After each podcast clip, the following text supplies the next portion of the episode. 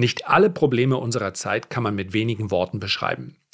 Die Ursache aber, die dafür sorgen wird, dass Geldanleger vor große Herausforderungen gestellt werden in den nächsten Jahren, die lässt sich in einem Satz zusammenfassen. Die Schulden wachsen schneller als die Wirtschaft. Das war lange Zeit kein großes Problem, denn das billige Geld hat diese Probleme übertüncht, aber jetzt haben sich die Zeiten geändert und sie haben sich nachhaltig geändert. Wer sich dieser Tatsache nicht stellt, kann nicht die richtigen Entscheidungen treffen. Und genau das ist der Grund dafür, dass ich jetzt ein neues Projekt ins Leben rufe und ich möchte euch anbieten, euch über dieses Projekt zu informieren und das Ganze vollkommen kostenlos. Unter www.lars-erichsen.de, ihr findet diese Seite bzw. die Adresse auch nochmal unten in den Show Notes in der Beschreibung, könnt ihr euch für den kostenlosen Report eintragen. Und dort werde ich euch um Nikolaus herum informieren, wie dieses neue Projekt aussieht und warum es meines Erachtens jetzt wichtig ist, sich mit seinem Portfolio zu befassen. Die Veränderungen, die wir jetzt sehen, sind dauerhaft und nachhaltig. In der heutigen Folge unterhalte ich mich mit dem italienischen Skirennläufer Christoph Innerhofer. Christoph hat olympische Medaillen gewonnen. Er ist Weltmeister gewesen und er geht jetzt in seine 17. Saison hinein. Aber nicht nur das. Christoph ist auch seit mehr als 20 Jahren an der Börse aktiv. Und deswegen haben wir über Erfolg gesprochen, über Misserfolg und selbstverständlich auch über Aktien, Börse und Geldanlage. Legen wir los. Christoph, es ist mir wirklich eine große Freude und eine große Ehre, dich heute hier im Podcast zu haben. Wir kennen uns ja nun schon etwas länger, weil du zuerst Videos geschaut hast und dann auch äh, Leser der Renditespezialisten geworden bist. Wir haben uns ähm, über Sprachnachrichten immer mal schon ein bisschen ausgetauscht. Freut mich sehr, dass du heute hier zu Gast bist. Hallo. Ja, hallo lieber Lars. Also ich freue mich sehr. Für mich ist es eine Ehre, heute mit dir zu sprechen, weil ja natürlich ähm, Börse meine große Leidenschaft ist. Und ich kenne dich schon seit vielen, vielen Jahren, weil ich ja schon seit vielen, vielen Jahren eben mich über Aktien informiere. Und ich habe ja schon ganz früh angefangen, Aktien zu kaufen. Und deshalb ähm, bin ich immer froh, neue Videos von dir aufpushen und ich dann die Videos anschauen kann.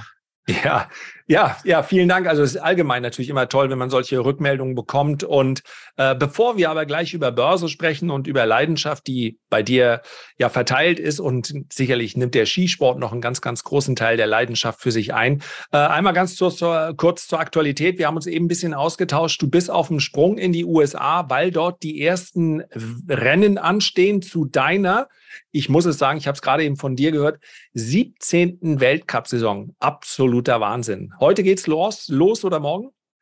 Genau, also morgen im Flug. Ich freue mich wirklich sehr jetzt auf die finale Vorbereitung. War in den letzten zwei Monaten sehr viel unterwegs. Ich war in Südamerika im ganzen September in Chile und in Argentinien. Und endlich geht's Ende November los mit den Rennen in Kanada. Und danach haben wir noch ein Rennwochenende in Colorado, im Beaver Creek. Und ich kann es schon überhaupt nicht erwarten, auf dem Start zu, zu stehen. Und auch wenn noch einige Wochen fehlen, ich sehe mich tatsächlich schon in Lake Louis am Start. Und ja, kann es kaum erwarten, wieder das Rennfeeling ähm, zu genießen und schnell zu fahren.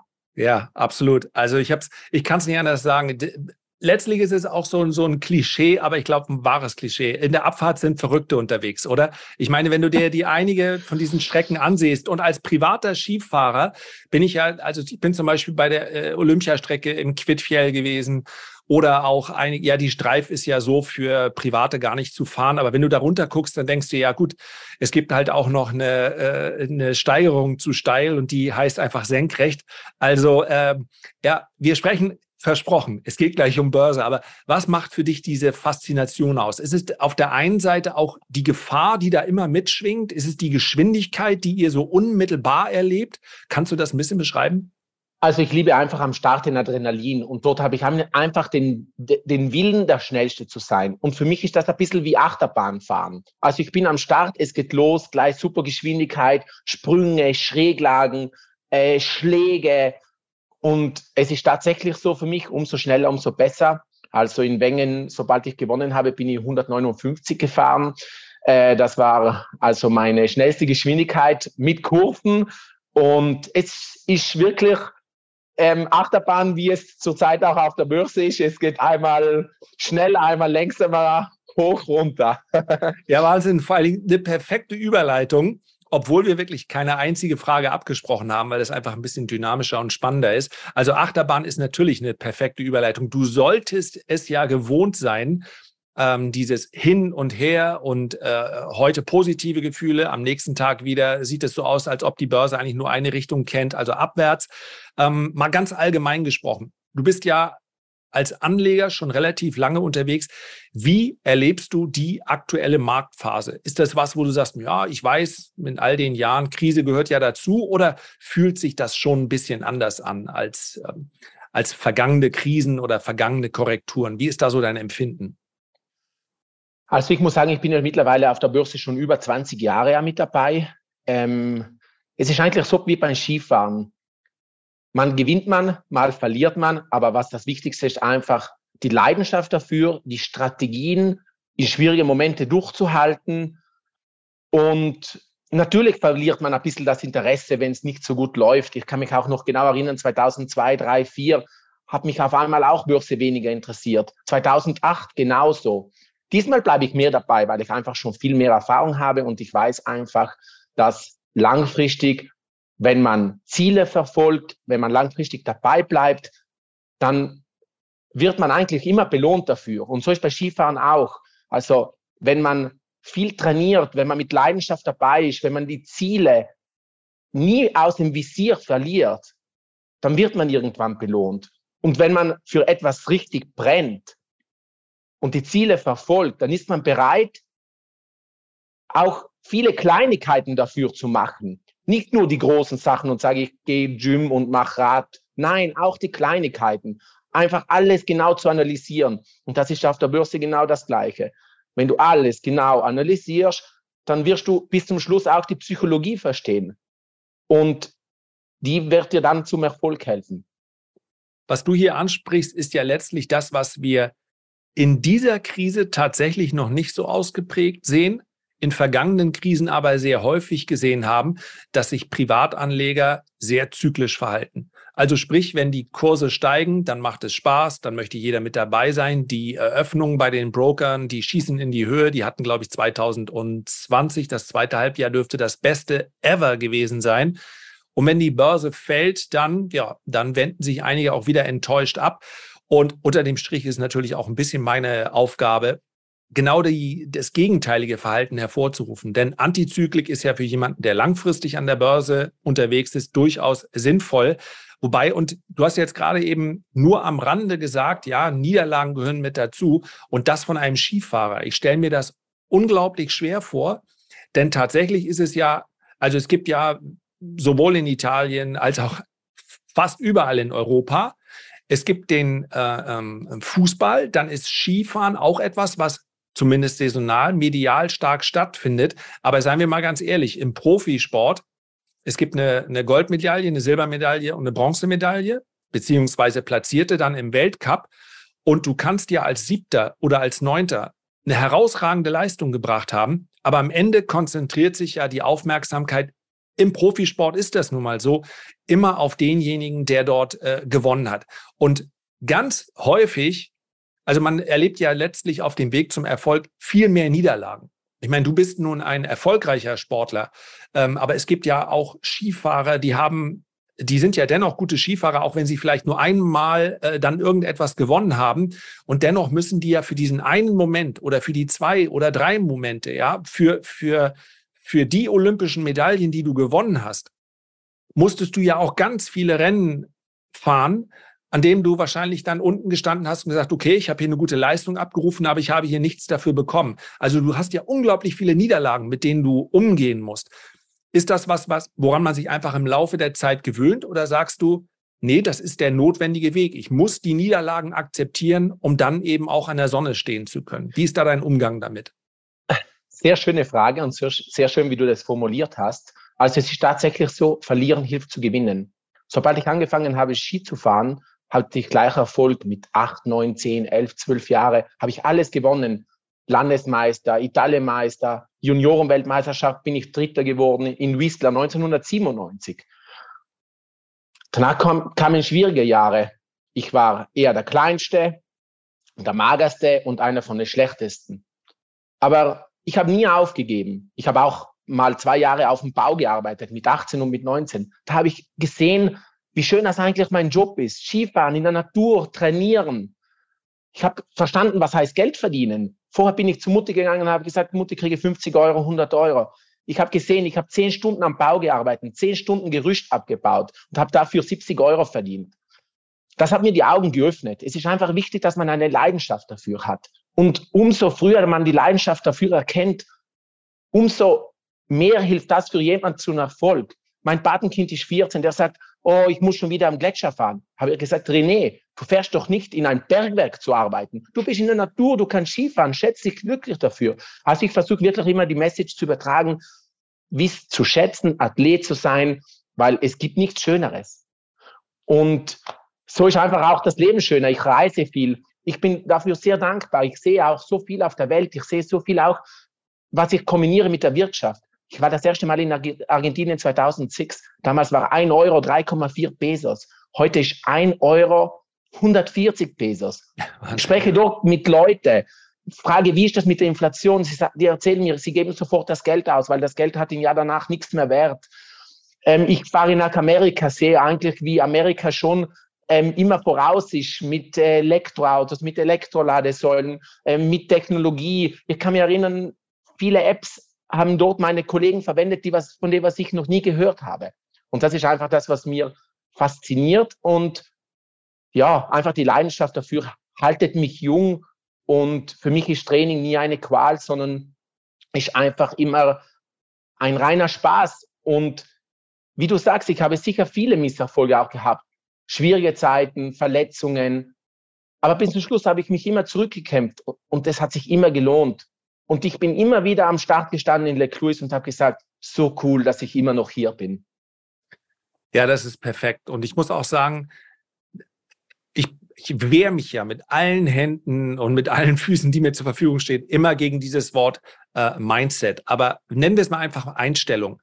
Und selbstverständlich, da sind wir uns einig, es gibt Schicksalsschläge, von denen es vielleicht ganz schwer ist, sich zu erholen. Und es gibt Umstände, die sind wahnsinnig schwierig und wir alle nehmen auch jeden Tag solche Umstände wahr. Aber für all diejenigen, bei denen es nicht unmittelbar um Leib und Leben geht, ist das manchmal auch einfach eine Einstellungsfrage. Ich meine, wenn du verletzt bist und sagst, vielleicht wird's nichts mehr. Also vielleicht schaffe ich auch den, ja, sagen wir auch, eine Verletzung mit 30 ist wahrscheinlich eine andere mit, äh, als mit 20 oder mit 35 eine andere als mit 25. Und es ist ja dann irgendwo auch eine persönliche Entscheidung zu sagen, ja, es, es ist jetzt alles Mist, und natürlich ähm, könnte ich mich dem hingeben. Und du, wenn du dich bewusst dagegen entscheidest und sagst, ja, das kann so sein, aber das Sinnvollste, das Beste, was ich jetzt machen kann, ist einen Schritt nach dem anderen weiterzugehen. Stehen bleiben bringt dir ja am Ende des Tages sowieso nichts.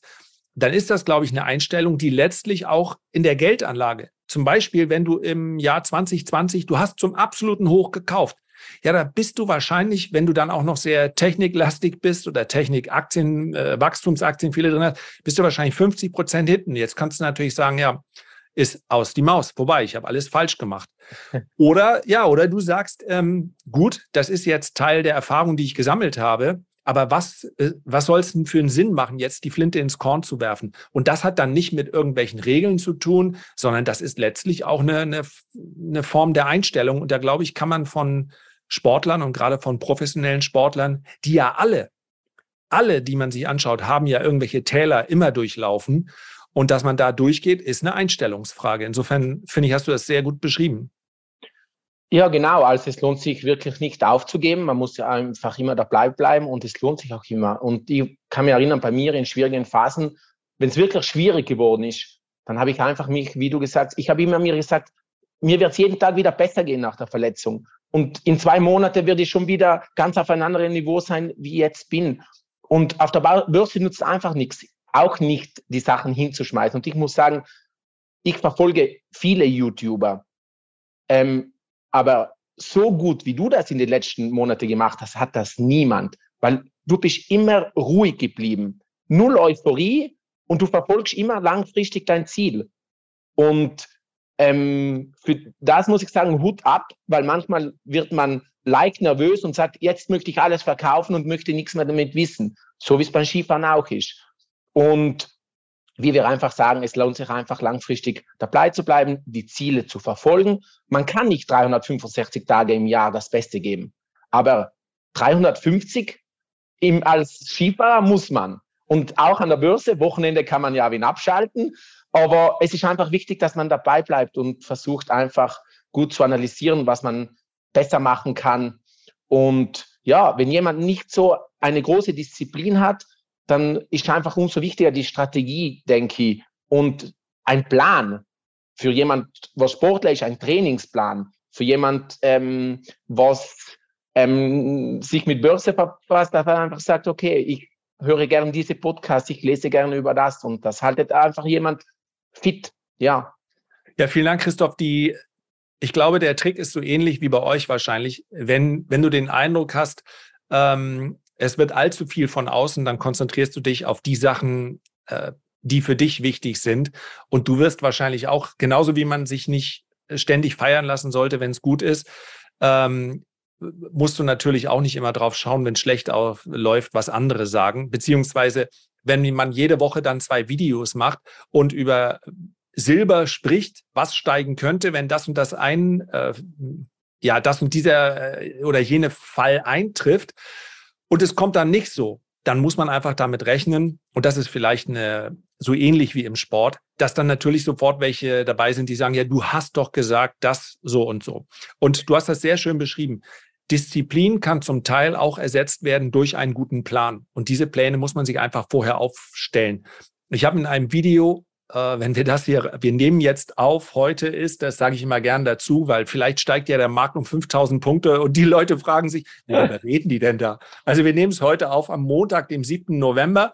Und ich werde letzte Woche ein Video gemacht haben, in dem ich einen Kommentar zeige, nicht mit einem Namen, sondern es ist ein, ja, ein, ein, kein echter Name. Ich gehe davon aus, dass Rocky Hopper keiner in echt heißt.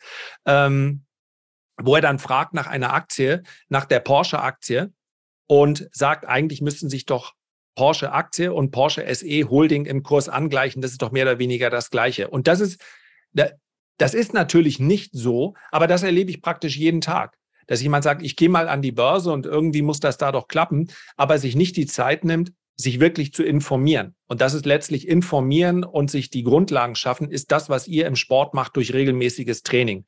Und äh, von daher sehe ich hier wirklich Verbindung. Und es ist natürlich auch kein Wunder, wenn du 20 Jahre Börse hinter dir hast, ja, weil du einfach gewohnt bist, dann auch solche Phasen durchzustehen und diszipliniert zu bleiben. Und dann wirst du langfristig an der Börse auch immer Erfolg haben. Ich kenne praktisch niemanden, der 20 Jahre lang oder auch 10 Jahre lang, Jahre lang sich mit der Börse beschäftigt und sagt, ja, ich habe da eigentlich nie Erfolg gehabt. Das geht gar nicht. Nein, das geht nicht. Deswegen die Weltwirtschaft, die wächst immer und deswegen soll man auch nicht ähm, dagegen setzen.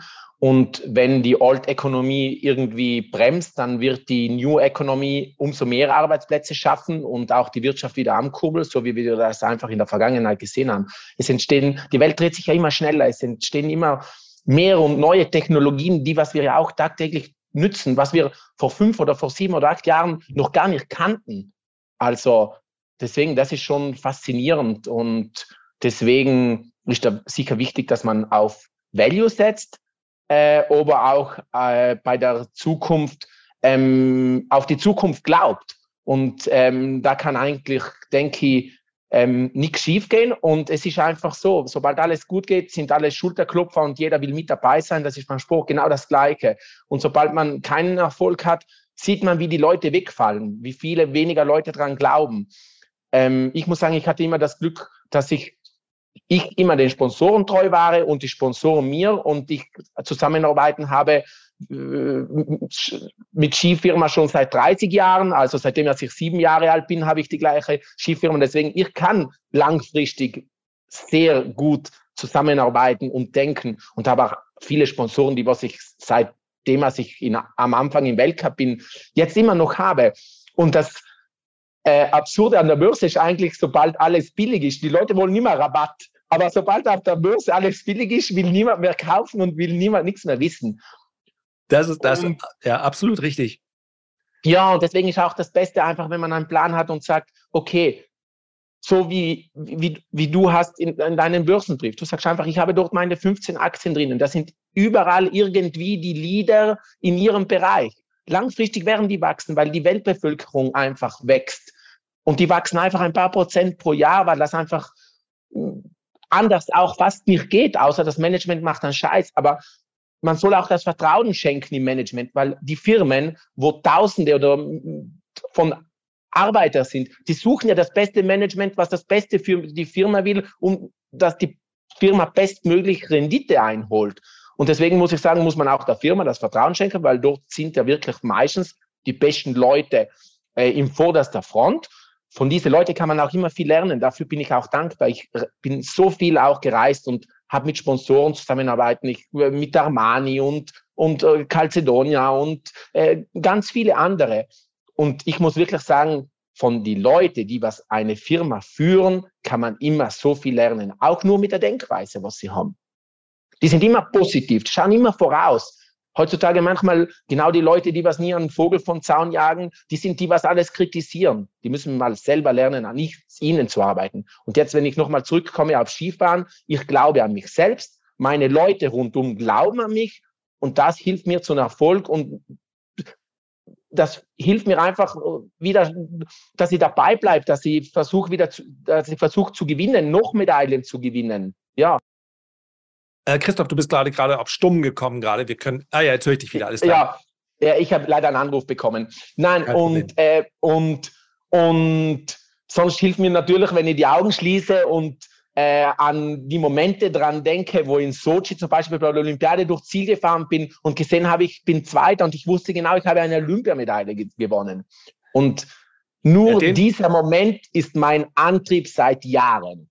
Ja, ja, das ist, das ist großartig. Und du hast da viel Wahres gesprochen. Auch ähm, wir sind ja relativ schnell dabei, dass wir diejenigen, die man so gemeinhin als Leader bezeichnet, dann irgendwo auch fallen sehen wollen. Das ist, es gibt sicherlich ganz Extreme, so wie Elon Musk, der macht es einem auch leicht, manchmal zu denken, meine Güte, was für ein Großmaul. Aber es gibt ja auch ganz, ganz viele, die gar nicht dieses mediale Auftreten suchen und die, bei denen es wirklich ähm, wirklich darum geht, dass sie über Jahre hinweg einfach eine gute Leistung bringen und ja letztlich auch eine ganz große Verantwortung haben.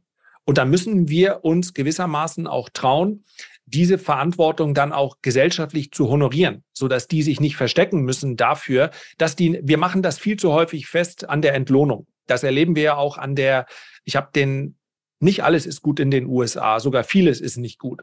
Aber die haben sehr viel natürlicheren Umgang, zum Beispiel damit, wenn jemand sehr erfolgreich ist und sagen, super, mal schauen, was kann man denn vielleicht auch so machen? Und die haben da eine Freude dran. Und das ist vielleicht, nun bist du ja äh, in Südtirol und nicht in Deutschland, aber das ist manchmal bei uns wirklich ein gesellschaftliches Problem, dass man Eindruck hat, wenn jemand Erfolg hat, also entweder äh, äh, steckt da irgendwas Komisches dahinter oder auf Kosten von wem hat er denn diesen Erfolg? Und das schadet letztlich auch einer Gesellschaft, wenn man anderen ihren Erfolg missgönnt. Und äh, ja, jetzt finden wir einmal den Weg nochmal kurz zum Sport, denn ich finde das total spannend, was du gerade gesagt hast. Zum einen übrigens zu Argentinien.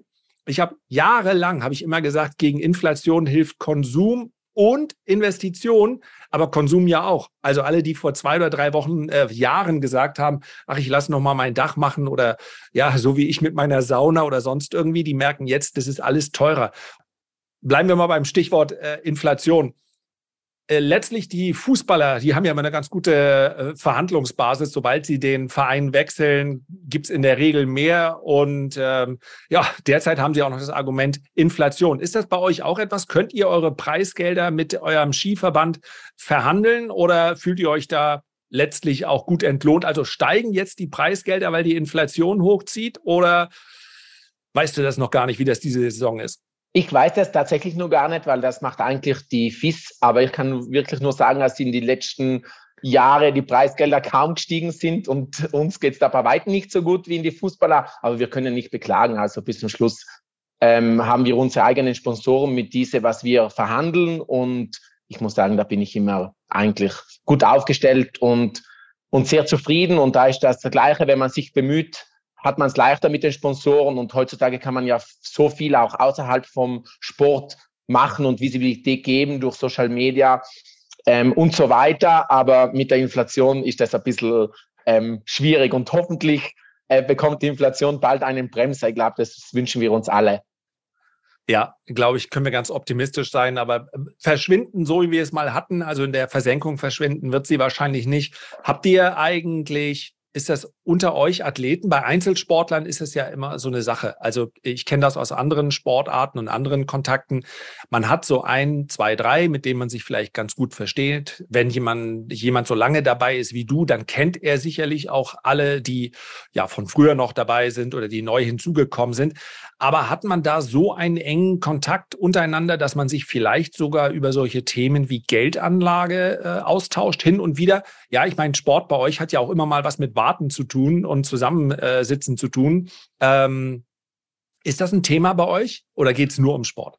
Nein, nein, da geht es nicht, um, nicht nur um Sport. Also wir sind ja wirklich auch viel unterwegs und dann sind wir ja wirklich wie eine große Familie. Da sind wir eigentlich wochenlang alle zusammen beim Mittagessen auf der Piste, beim Abendessen. Und es sind schon einige, die was ähm, sich mittlerweile mit der Börse beschäftigen. Also sind ein paar verschiedene Freunde einfach von verschiedenen Nationen, die was mir auch manchmal schreiben, hey Christoph, was meinst du? Und sobald ich manchmal Fragen habe zu ähm, Aktien, wie zum Beispiel, ich, ich bin ja bei dir beim Börsenbrief mit dabei, ähm, dann äh, bekomme ich eine Sprachnachricht auf Telegram von dir, wo du ja immer die Updates gibst und hast letztlich über Roku ähm, gesprochen. Dann habe ich einen Freund von mir aus Amerika eine Sprachnachricht geschickt und habe ihm gesagt, hey, erzähl mir mal, ist Roku mehr im Trend, weniger im Trend? Nützt sie das mehr, weniger? Wie ist dein Gefühl dafür? Weil ich mir dann gedacht habe, hm, kaufe ich die jetzt, bevor die Quartalzahlen kommen oder nicht? Ja, also ein bisschen zocken als Skifahrer, als Abfahrer macht man ja auch. Ähm, natürlich, äh, zuletzt ist das ein bisschen schwieriger geworden, aber da tausche ich mich dann schon gern auch mit Freunden aus anderen Nationen aus, die was vielleicht mehr Informationen in dem Moment haben, weil sie das Produkt besser kennen. Mhm, ja, ja, das ist spannend. All diejenigen, die jetzt gerade zuhören, werden wahrscheinlich dann googeln kurz, wie das mit Roku war. Also die Quartalszahlen sind schwierig aufgenommen worden. Eigentlich waren die Zahlen sogar ganz gut, was das Wachstum anging, der sowohl der Kunden als auch das Umsatzwachstum. Aber ganz klar, die Börse schaut derzeit auf das Advertising-Geschäft, das Werbegeschäft und alles. Egal wo wir hinschauen, wenn dann nur irgendwas nicht ganz in Ordnung ist, dann gibt es wirklich äh, ja auf die Nase für die Aktie und die kommt dann erheblich unter Druck. Ich halte das Produkt nach wie vor für gut, weil der Umsatz pro User deutlich höher ist als zum Beispiel bei, bei Netflix oder bei anderen Streaming-Unternehmen. Aber in so einer Phase, in der praktisch jedes Risiko eingepreist wird, möchte ich an dieser Stelle auch sagen, das ist keine Empfehlung. In so einer Marktphase kann alles passieren. Die kann, Aktie kann natürlich auch nochmal 20 oder 30 Prozent billiger zu haben sein. Aber im Gegensatz zu einigen anderen Unternehmen, glaube ich, werden wir in fünf oder in sieben Jahren auch noch über Roku sprechen können. Das gilt nicht für alle Aktien. Genau, ähm, ich denke einfach, wenn man will die Amazon von morgen finden, dann muss man einfach ein bisschen ein Risiko auch eingehen. Und das passt ja auch so. Wenn man drei, vier, fünf 5, 6, 7 Prozent in Zukunft setzt wirklich in Zukunftsaktien, die was ein Riesenwachstum haben. Logischerweise haben diese Firmen ganz andere Bewertungen. Die sind mit einem 10, 15-fachen auch heute noch vom Kursumsatzverhältnis ähm, bewertet. Vor einem Jahr waren die teilweise zum 50 und 70-fachen auch vom Kursumsatzverhältnis. Aber wenn man die Amazon von morgen finden will, dann muss man dran glauben. Und das Schöne ist eigentlich auch an der Börse, ich bin ja auch schon so lange dabei, ist früher oder später geht meistens alles. Also ähm, das Faszinierende ist ja, wenn du schaust, 1980 waren ganz andere Firmen die größte auf der Welt. Danach waren es die Banken äh, im Jahr 2000, danach die ähm, äh, Energiewerte in 2010, die Ölwerte, jetzt sind sie Tech-Werte. Wer weiß, was in zehn Jahren ist. Vielleicht 3D-Drucker, selbstfahrende Autos, keine Ahnung. Also es ändert sich wirklich schnell. Und wenn man so schaut, 20 Jahre sind die Ölwerte nicht gelaufen. Ich hatte schon vor 15 Jahren Equinor zum Beispiel gekauft. Dieses Jahr auf einmal ist, ist sie gestartet. Banken gehen seit 20 Jahren nicht. Vielleicht ist jetzt der Moment. Weil das Coole ist ja eigentlich, die haben gelernt, mit sehr wenig Kosten ähm, zu leben. Und kaum springt das Geschäft da wieder an, verdoppeln und verdreifachen die sofort den Gewinn, weil von 1% Zinsen auf 3, das ist nicht zwei Punkte mehr, sondern das sind 200 Prozent mehr. Und das ist einfach dann das Faszinierende. Und das ist das Coole, wenn man einfach ähm, so Freunde hat wie, wie dich, äh, dass man dann immer gute Informationen gehört, einfach was, ähm, was einen anregen, weiterzudenken und auch dann manchmal ähm, ja, gute antizyklische ähm, Chancen bieten, wo niemand mehr dran glaubt, aber man bleibt dabei. Ja, absolut. Und ich, äh, du hast in dem letzten Statement so unglaublich viel Wahres gesagt. Das kann ich eigentlich nur alles so stehen lassen. Öl war so unfassbar out, dass es selbst nach dem Anstieg, den wir jetzt gesehen haben, und das ist ja häufig das, was dann so eine Phase so spannend macht, immer noch nicht teuer ist. Das machen Menschen ja oft an, dem, an der Performance fest und sagen, jetzt hat sich die Aktie in den letzten sechs oder zwölf Monaten verdoppelt, jetzt hat es mal eine kleine Korrektur gegeben. Also, was sich verdoppelt, ist dann teuer. Aber diese gesamten, äh, die gesamte Ölbranche war so out, dass sie auch 50 Prozent höher immer noch nicht teuer wäre, weil einfach die Annahme ist, das Zeitalter des Öls ist vorbei. Und das wird irgendwann so sein und vielleicht ist es dann auch gut, aber es ist eben jetzt noch nicht so. Und wenn man dann dazu sieht, wie diese Anti, diese Branche äh, ja quasi kaum noch einer mit, äh, ja, mit Samthandschuhen anfassen will, also man lässt die Finger davon, um so zu sagen, dann wird auch klar, dass natürlich die bestehenden Anbieter äh, jetzt wahnsinnig Geld, viel Geld derzeit verdienen und dann kann man so etwas auch einfach mal laufen lassen. Und ich kann dir jetzt schon sagen, heute Nachmittag gibt es noch Nachschlag im Ölsektor. Ich kann jetzt nicht sagen, welche Aktie, aber ich glaube einfach, dass es eine, eine, ganze Zeit lang noch der Bereich sein wird, ähm, ja, wo man durchaus noch gute Renditen einfährt. Und noch ja. was Wichtiges hast du gesagt, kann ich auch nur noch mal unterstreichen. Ja, obwohl du am Anfang gesagt hast, Zukunft und so weiter, das macht Spaß und nächste Amazon, hast du gesprochen von sechs oder sieben Prozent. Und das ist genau das, warum, glaube ich, so viele sich von der Börse dann abwenden, weil sie gedacht haben, was soll ich denn mit Zukunftswerten, kann ich doch nichts verkehrt machen. Und dann haben sie nicht sieben Prozent, sondern 70 Prozent.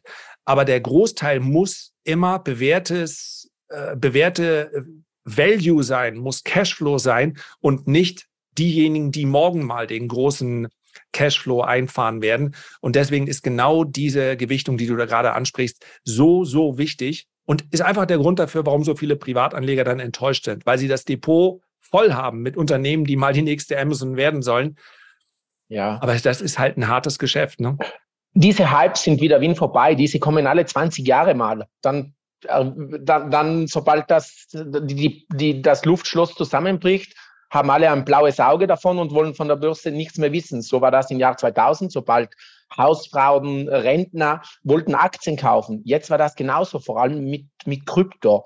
Ähm, jeder glaubte, Krypto muss man kaufen, kommt eine neue Kryptowährung auf den Markt.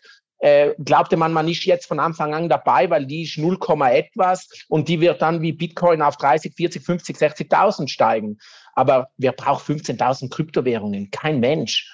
Und äh, deswegen sind das immer die klassischen Booms. Mir gefällt viel mehr, wie du auch sagst, antizyklisch zu schauen, was ist im Moment billig, was ist out, was ist so out wie 2020 das Öl war. Ich habe Occidental Petroleum gekauft um 8 Euro. Ähm, äh, sobald niemand wollte, weil man einfach auch davon ausgeht, früher oder später wird Öl wieder gebraucht, ähm, die Bohrlöcher sind zu, sobald die Nachfrage wieder steigt, ähm, werden die nicht liefern können und da steigt einfach der Preis. Momentan Emerging Markets reden weniger. China redet niemand. E-Commerce redet kein Mensch. Also die Zalando und viele Aktien, die haben 80, 90 Prozent verloren. Sowie, ähm, ja, jetzt ist mir jetzt, jetzt ist mir weggefallen. Äh, was wollte ich noch sagen? Oder 3D-Druck ist für mich auch ein tolles Thema. Ähm, ja, es gibt viele tolle Themen, wo man einfach beobachten soll, lesen soll, sich informieren soll und das, was mir einfach dann Spaß macht. Sobald ich von der ja. Piste ja. äh, die Ski abschnalle, äh, schaue ich Börsenkurse und am Nachmittag, wenn ich am Rad bin, schaue ich dann, äh, hoche dann deine Podcasts und auch andere und äh, YouTube-Videos und bin somit, egal wo ich bin auf der Welt, immer up to date. Ja, das ist der, ähm, ja, das ist genau die richtige Mischung. Ich mache es natürlich andersrum. Ich sitze erst am Rei äh, Schreibtisch und versuche dann äh, nachmittags oder abends den Körper noch ein bisschen in Schwung zu bringen. Und dann schaue ich wahrscheinlich dir zu. Ja, es kommt ja sogar hin bei den Rennen in den USA. Die werden ja dann äh, für uns ja, nachmittags stattfinden oder in den frühen Genau, am Abend. So, ne? Am frühen Abend. Genau. Ja, genau. das passt. Du, ein Thema, ich muss noch mal ganz davon äh, abweichen über alles, was wir gesprochen haben, ja? weil ich gerne, wann immer ich mit jemandem ich komme ja nun von der Küste und du kommst aus den Bergen. Und es gibt ein Thema, man könnte jetzt ja auf die Idee kommen, äh, ja, Erichsen ist, freut sich so über die Ölwerte. Also, wenn es nach mir ginge, da wäre die Technologie so weit, dass wir unseren gesamten Energiebedarf mit regenerativen Energien äh, decken könnten. Das ist nur aktuell nicht der Fall. Und das muss man ja anerkennen und man sollte das dann auch offen kommunizieren. Und dieser Übergang, der derzeit gestaltet wird, der wird nicht gut gestaltet. Nichtsdestotrotz, und deswegen würde ich gern einfach völlig unwissenschaftlich, ja, weil ich mich an dieser Diskussion rund um CO2, da beteilige ich mich gern privat, aber ich behaupte nicht, ich sei ein Experte, aber ich kann ja mit offenen Augen durch die Gegend gehen. Und ich habe den Eindruck, dass gerade die, die in den Bergen oder an der Küste sind, die nehmen am ehesten wahr, wenn es Veränderungen gibt.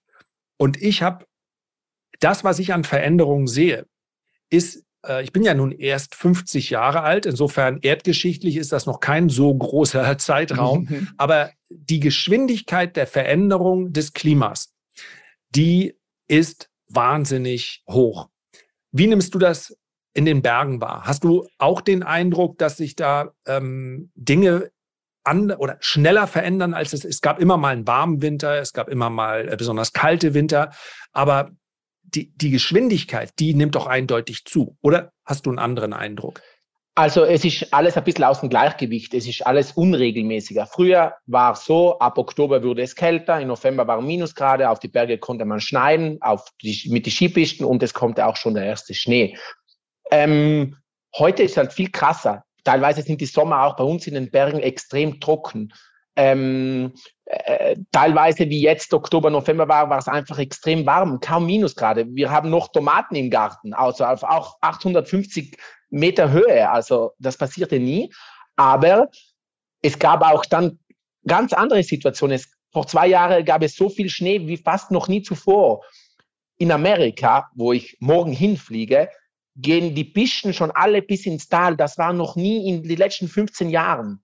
Also es ist nicht nur alles schlecht. Es, und es ist nicht nur alles Veränderungen, wo du sagst, wo du die, die Hände um den Kopf ähm, dir haust und sagst, wo soll das hingehen?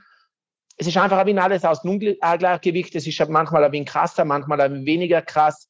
Aber wichtig ist einfach, dass wir alle zusammen das Beste geben und einfach auch auf die Umwelt und aufs Klima schauen, dass man manchmal einen Schritt einfach vorausdenkt und nicht nur erst die Sachen macht, sobald es jeder macht und jeder machen soll, wie wir zu Hause haben schon Photovoltaikum vor zehn Jahren.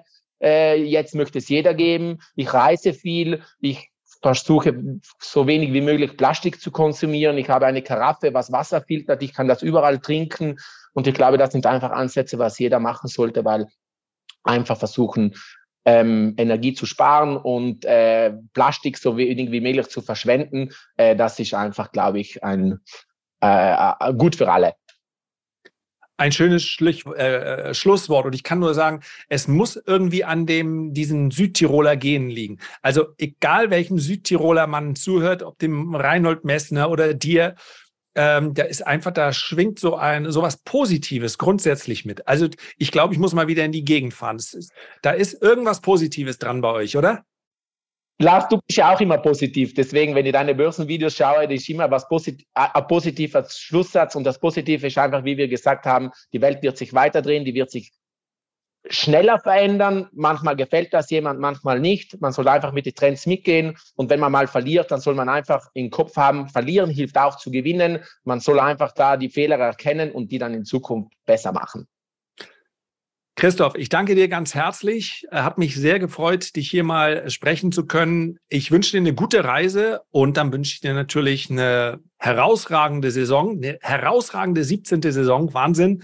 Und äh, wir werden es alle beobachten. Danke dir, Christoph. Vielen Dank, Lars. Bis bald.